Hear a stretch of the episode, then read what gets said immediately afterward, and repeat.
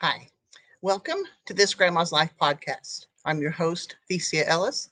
Get ready to laugh, learn, and grow with me as we explore growing old in an ever changing world. Today is November 15, 2023, and this is episode 50. This episode is one of the special editions. Uh, this is part of the series of the this the next Great Depression, and this particular one is is uh, named "How Much Do You Really Eat?" And I want before I even get started on this, I want you to understand that I probably am going to have left things off. That you will think of some things on your own. I never want you to think anything in these series as fear mongering of any sort. I just want you to have information so that you can make your own decisions on what's best for you and for your family. And uh, so, uh, like I said, this is part of the Are You Ready for the Next Great Depression series. Um, this will go on my my uh, this Grandma's Life YouTube channel. This will also go on the Grandma's Homestead YouTube channel. I'm going to do some more editing on it before I put it on that, along with this recorded podcast. Uh, with each segment, I will also include small bits of history of the Great Depression of the 30s. Since this one is about food, I did a little research on how difficult it was for people to find food, both in the cities and in rural areas like Oklahoma that was hit hard with the Dust Bowl. I found a timeline that I will share with you. Excuse me. In 1930 to 33, there were, were the bread lines and soup lines too.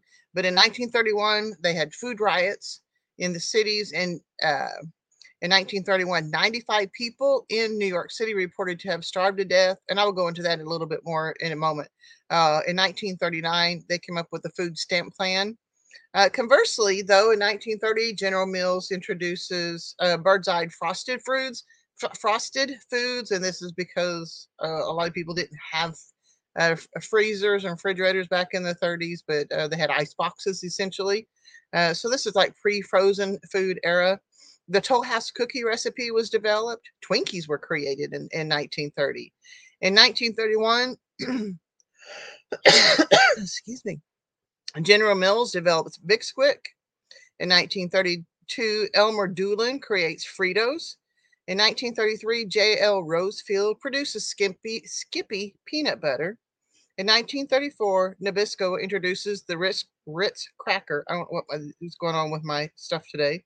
In 1937, Mac uh, Kraft macaroni and cheese uh, was uh, introduced, and so was Hormel. Uh, well, so Hormel produces introduces spam. Um, what an interesting show that you might uh, watch. I don't watch television much, but I have watched a couple of episodes of this. I think it's on the History Channel. It's uh, called The Food That Built America, and it has covered a lot of the things that were developed during the Great Depression. So I thought that was pretty interesting. Okay, so food prices dropped dramatically during the Great Depression, and I was curious why. You know, with that because right now we're thinking right now we're facing very high prices of food and everything being much more expensive than even what they're telling you on television. And uh, so then I'm thinking, well, why were people starving if the food if the prices had dramatically dropped? Well, for one thing, a lot of people had lost all their their they weren't able to buy it anyway uh, because they had all lost their jobs and there was no money to be had, but the reason the prices had had uh, uh, dropped so dramatically was that during World War One, the government vigorously encouraged farmers to expand their crops and livestock production to feed the army and the U.S. allies in Europe. So after the war, there was the the demand decreased, but the farmers continued to produce. So now there's too much surplus and uh, no one to eat it and no one with any money to buy it, and the prices plummeted. The farmers could not make a profit on their crops, so therefore they couldn't pay their mortgages and other bills. And th- combine that with the Great Dust Bowl, where their crops, a lot of crops after that even failed. Uh, and that was from farming practices essentially. Many farmers abandoned their farms, and many of those farmers moved to California. Those that stayed, though, ate odd things for nourishment, and it really was weird to me, like canned tumbleweeds. And I, some of most of you guys don't even know what a tumbleweed is, but if you go in West Texas and and uh, Arizona and all those places, they're weeds that blow across the field or across the highway as you're uh, driving down the road, and they took portions of them and actually canned them to eat them. Popcorn with milk a type of cereal is what they made it. Carrot marmalade, so they couldn't get fruits and stuff. They uh, made marmalade out of them. Dandelion salad. Now, some of you guys, uh, even to this day, eat dandelion salad. Uh, jackrabbit. They would kill kill and eat jackrabbit. Now, when they found berries and other fruits, they pickled them to save them for the winter too. Um, cornmeal mush and bean soup were a, main, a pretty main staple, though. And so um, it sounded to me like people have food, even if it was not conventional food that we would eat. So I was wondering how many people actually died of starvation. And uh, I was not exactly able to find hard numbers on that uh, from from the Great Depression, but it the even though there were cases of starvation, like was indicated in New York in 1931, I discovered that more people actually suffered from malnourishment. And malnourishment means that there was, because of their strange diet, they were not getting different nutrients that they needed. So, like with a diet lacking in red meat, poultry, fish, and brown rice, and more on foods like cornmeal mush, many people developed a condition, a condition called pellagra. And uh, pellagra is a, a, systemic disease that's called by the def- caused by the deficiency of iron, excuse me, niacin. Symptoms included sensitivity to the sun, diarrhea, dementia, and even possible death. These food strangeness and shortages of stuff reminded me of a story that Jack Spirko has spoken of a few times on his uh, podcast, the Survival Podcast. And uh, he talks about when he was a kid, he had found some rat traps in the shed that had holes drilled into them. And when Jack had asked his, his grandfather the reason for the holes, he was told that the rat traps were screwed to keep, keep two trees to catch squirrels. And he asked, Well, did it work? He goes, Yes, for about two years until the squirrels were gone. And I have to admit, that story has always stuck with me. You know, there are things that we can do for a while, but then after that's gone, what do you do? And that's a significant reason on why I chose to become a homesteader.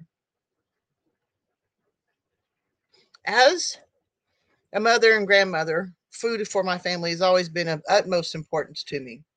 When I was a single mother, I often tried to plan ahead to make sure that the money and or food lasted until the next payday. And uh, so um, there were times when this didn't happen. Now, my boys never missed a meal, but there were times when I did. So let's think about how you plan for the prospect of another Great Depression food wise. Okay. So you could buy all the freeze dried foods that last for 25 years and store all the canned food you can need or start growing your own food, which I recommend. Actually, honestly, I recommend a combination of all three. Okay. So, but I start with the pallets of freeze dried food. How much would you need? how many people will you be feeding? How many calories would you need for each person? Is the recommended number of calories enough to sustain you in stressful situations? Now let's consider canned food. How long will they last? How much do you need? How, still, how much do you need? How will you replenish this this particular food when it's finally consumed or expires? Let's start with the determining the amount of food that you need to consider stocking up on. Another thing that Jack Spirko had said on, on his survival podcast was um, he has a method he teaches to determine how much food you and your family eats. He says that every time someone eats something, write it down on an ordinary paper tablet. Uh, if something is eaten again, put a tally mark next to it. Have your family members do the same thing. Do this for a determined amount of time a week, two weeks, or a month. Calculate what was eaten and how much of it do uh, to how much of it to determine your family's food needs. I believe that's a good idea, but as a mother and grandmother, I can assure you that there will be at least one family member that will not keep accurate records of what they've eaten, and your calculations will be way off. And at the same time, um, how much how much salt do, uh, are you and other spices and sauces and all that other stuff now i understand if things get really dire some of that stuff you're not going you're not going to be concerned about especially sauces and stuff but you know salt pepper and uh, some spices and herbs you you want to know how much you're going to need to have on hand um so uh then uh, i just don't think that that would be an accurate way and uh, especially when you have to do uh, to rely on someone else keeping the records that you want to know about. I, I, you just know your calculations way off, way off. So another way to determine your family's food needs is to look into your grocery at your grocery list each week. In an era of ordering groceries and other items online, it's easier to determine your family's eating needs. Add in the food the working parent that eats out every day to this compa- compilation. Not necessarily that they eat fries with a cheeseburger and large soda, but at least indicate the type of meal eaten. Basically, what you're trying to do is determine what what it is that your family eats and how many specific can be specific calories. Some people count calories. I do not. I just want to know what it is I need to know have uh, on hand. And so now that you have a vague idea what your family consumes each week, let's say, take that information and calculate the amount of food you would want to have on hand for a longer period of time, such as such as a year. So now with this information, you can say, this is how much food I go through in one year, myself and my family. Um, you can you can ex- you know if you only have only want to have three months worth of food on hand, that's how you calculate it. You know you can expand this to however many years that you want to deal with. Uh, but now you have a better idea of how much food it will actually take to get your family through the period of time you want to be stocking up on food for, whether it's for a month or a year or three years. I believe that you'll find this amount of food, even just for a month, to be a little daunting. How in the world will you be able to store enough food for your family if needed? This is probably where people lean into the idea of pallets of freeze dried meals. That's great if you have the money to spend on it. In fact, if you live in a large city, this might be the route to take um, at least a few weeks worth anyway. I'm not trying to say that there will be no food available, but you must consider that many things will not. Now, now this is the time to determine the possibilities available. These episodes are not to scare you, they are to make you aware. We have lived in an era of plenty and have become blind to the possibilities of lack. The shortages of the of 2020 should have opened our eyes. I fear this only made people wish for things to go back the way they are without uh, the way they were without any plans of preparation in case it ever happened again. I encourage you to take the expertise of determining how, excuse me, the exercise of determining how much food your family needs, just so you can have a ballpark figure for you to have something to think think on do that exercise see you know for a week for two weeks whatever it is that you and decide how much how much food your family goes through.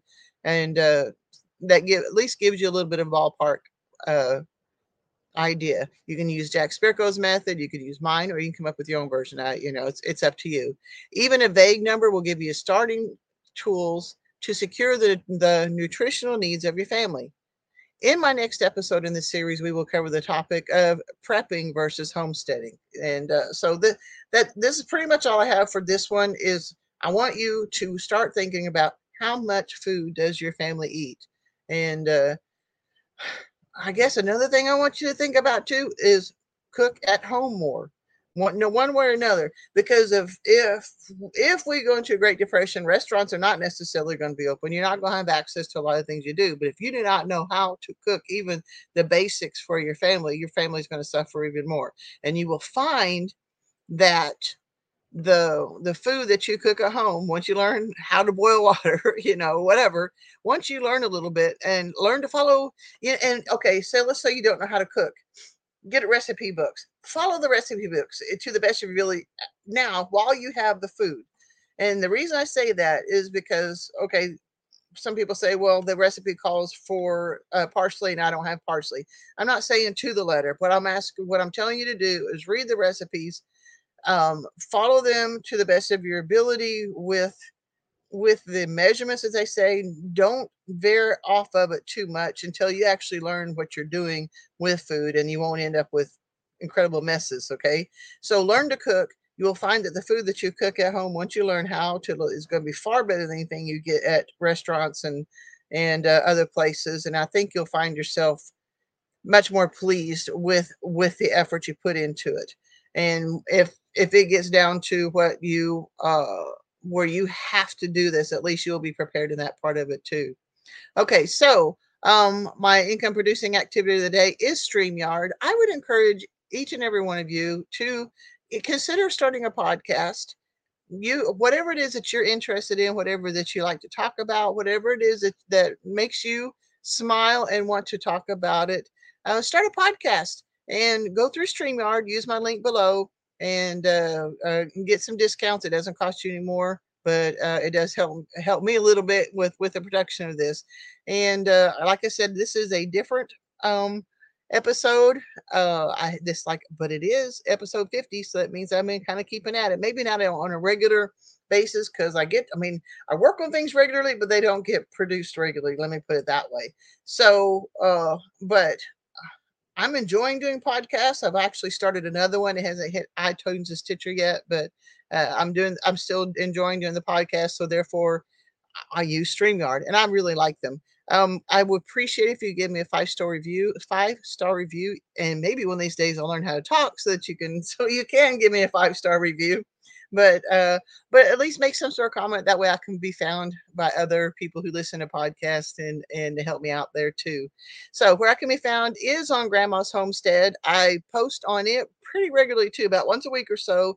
I do a, a farm update and I have I have some recipes on there, things that I that I have made and make regularly at home too, and uh, and there are other things I'm hoping to expand onto with it uh, pretty soon too. But that's Grandma's Homestead Farm and I'd appreciate that. Would be cool if you could check out my website there. Um, my YouTube channel, Grandma's Homestead. Farm Animal Life is another YouTube channel. I just started another YouTube channel, and I'm not sure most of you will be interested in this one. This is called Kinsey Lackey Sports. I am uh, taking snippets of uh, what my granddaughter does in sports, and I'm, I'm, making videos of them and putting them on that channel. So I can be found on Instagram is Thecia Ellis, TikTok is or so okay, Instagram, TikTok, Facebook, MeWe, Twitter, and Rumble, and under some version of Thecia Ellis, and that's T H E C I A Ellis, E L L I S, and you can find me there. So that's all I got for you today on this particular episode. It's a little bit short. It was kind of funny because by the time I did all the research and actually get it typed out and stuff, it took me a few days to even do that much. And then all of a sudden it, it narrows down to under 20 minutes. Oh, well, I gave you some information. Do the exercises, do what you can, and uh, determine what you need for your family's needs. And uh, the next time we will talk about whether about the pros and cons of prepping and or homesteading. All right, guys. God bless. I'll see you next time.